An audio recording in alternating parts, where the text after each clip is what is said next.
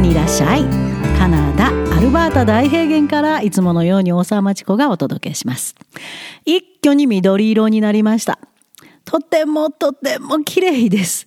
もう光がもう、なんて言えばいいんだろう。空中がいろんなパステルカラーになり、青い色になり、紫色になり、黒い雨雲が降りてきて、そして、その下にある緑色、これが毎日毎日光り輝いていきます。そんな季節になったアルバータ大平原です。今日の話題は、あの、何回かコラムで書いたことがある、いわゆるあの、語学学校からコーププログラムというインチキ。これについて、あの、まあ、最近お問い合わせが多いんですね。あの、いろんな就業体験ができる、自分の将来にプラスになる、就職にもプラスになる、英語も学べ、ビジネスも学べると思ってきたのに、えーってこんなことに私は今までお金を貯めてきたんでしょうかという悲鳴のような相談が結構多いんです。あんまり喋って楽しい話題じゃないんですけど、まあ、もうちょっといろんな方に、この詐欺に遭わないために、あの、警告を発する意味でも喋ってみようかなと思います。よく来るのが、大学生で休学してコープ留学に来てる方、それから社会人でお金を貯めて、もう楽しみに楽しみにして、仕事を辞めてきた方、悲惨ですよね。そういう方の相談に私がまず一番言いたいのが、Did you read my column? Didn't you read my column? いるいくつも発信してます。読まなかったんですか？って。ちゃんと全部書いてますよ。なんで騙されたの？って。語学学校からコーププログラムという大インチキ、カナダの国営ニュース、CBC ニュースまでが暴露している。これ本当の詐欺です。なんで読んで信じてくれなかったんだろう。あの、コラム読まれた方もいると思いますが、一応念のためもう一度抜粋、要約をお話ししておきます。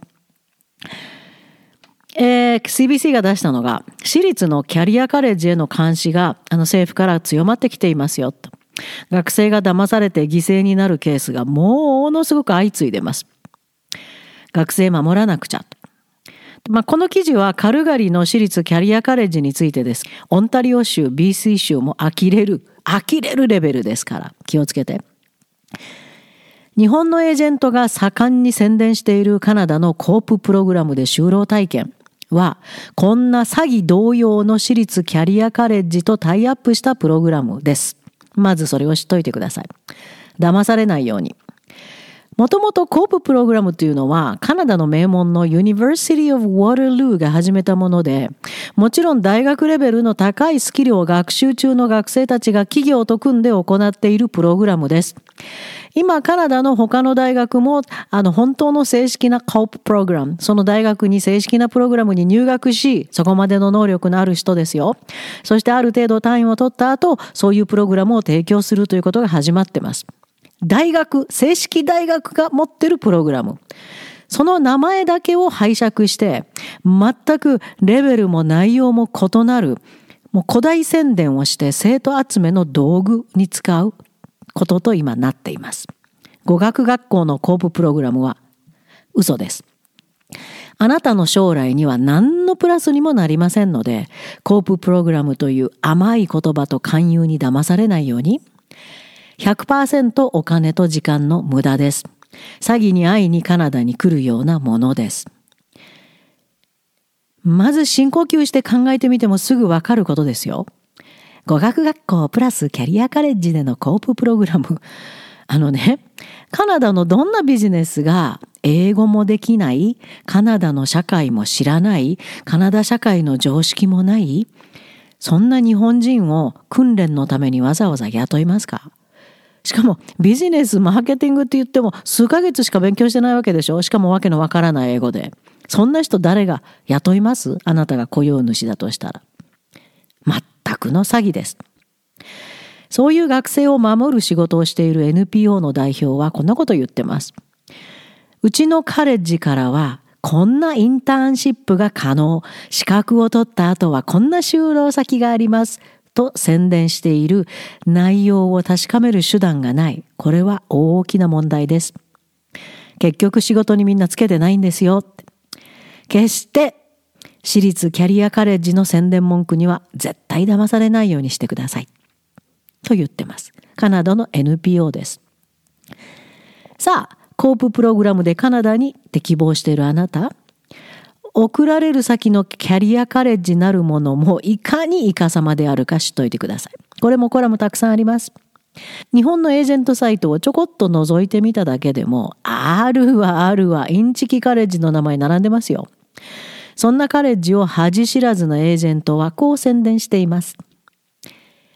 カナダの専門学校ではコーププログラムと呼ばれる就労体験が含まれたプログラムが数多く提供されています。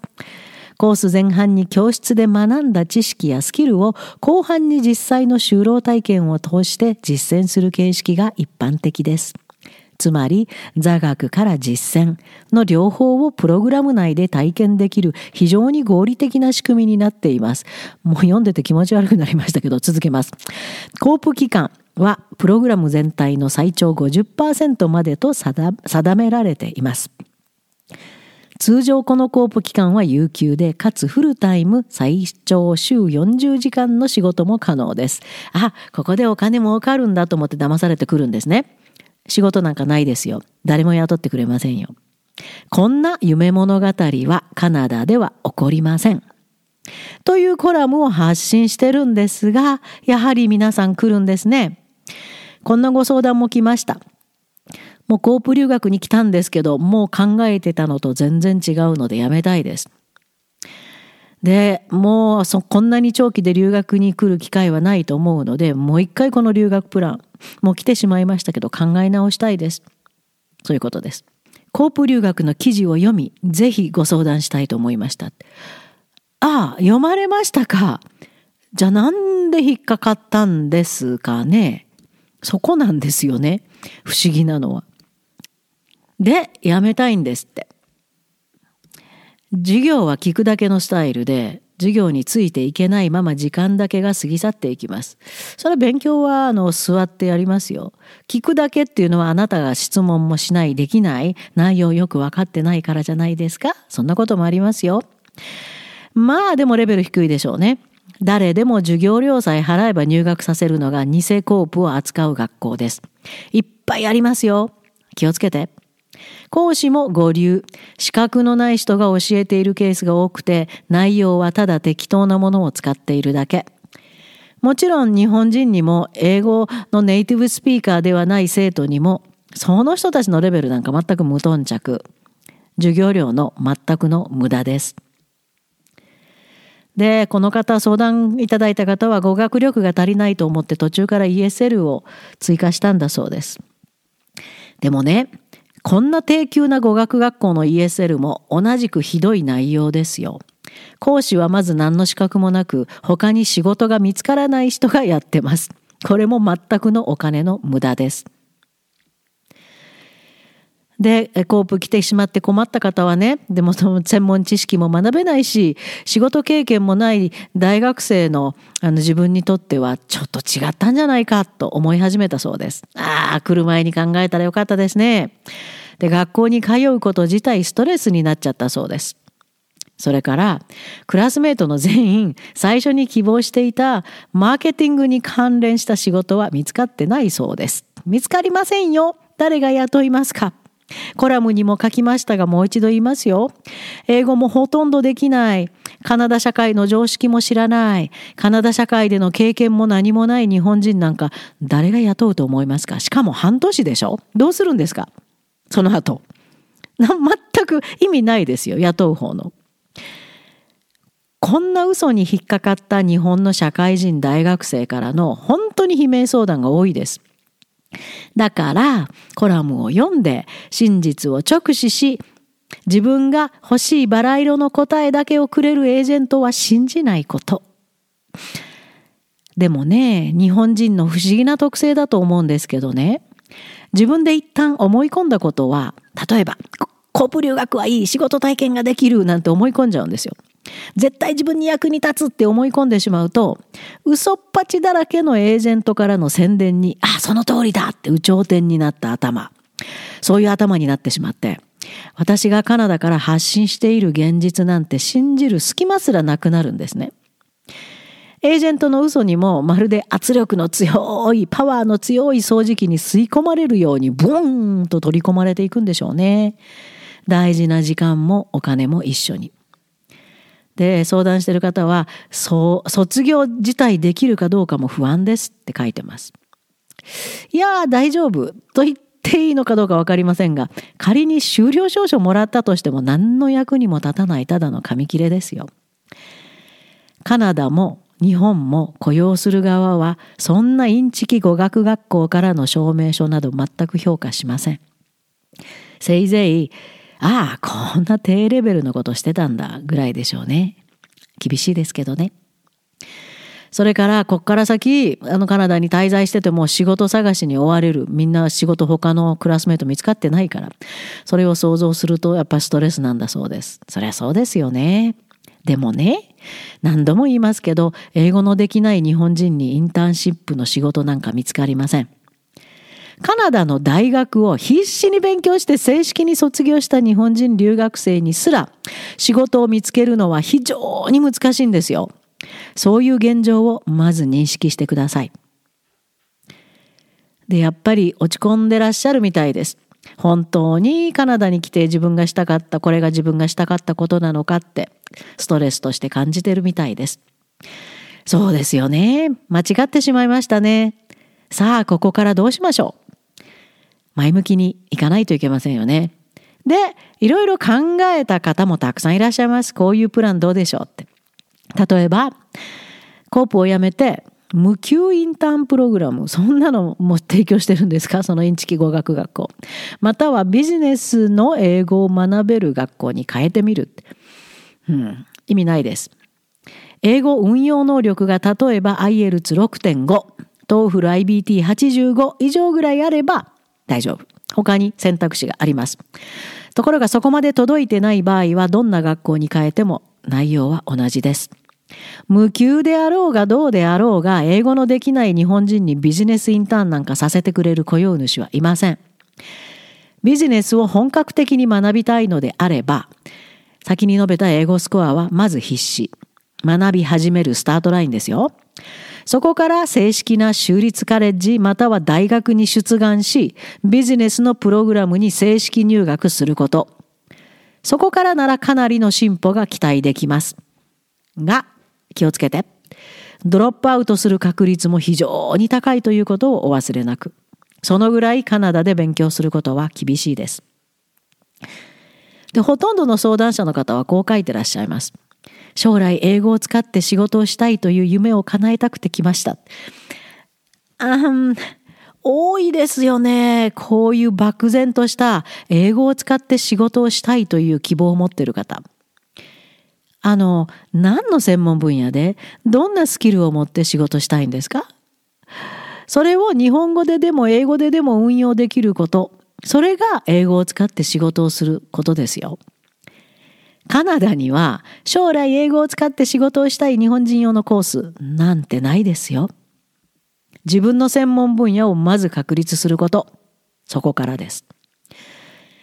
それから日本人からよく聞くもう一つの言葉。ビジネス英語？何ですかそれ。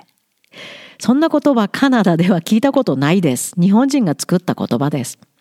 要するにビジネスの専門分野、ビジネスアドミニストレーション、マーケティング、コマース、なんかそういうものの専門家となってそこで使うビジその仕事で使う英語のことですか？ただそれだけ？英語の国カナダにはビジネス英語などという範疇は存在しません。それも知っておいてください。でもコープにもう本当にあの落胆した方はじゃあせっかくカナダに来たから語学留学に切り替えたいんですけどっていう方もいらっしゃいますが語学留学は語学学校はお金と時間の無駄の最たるものです。ドブに捨てるようなものです。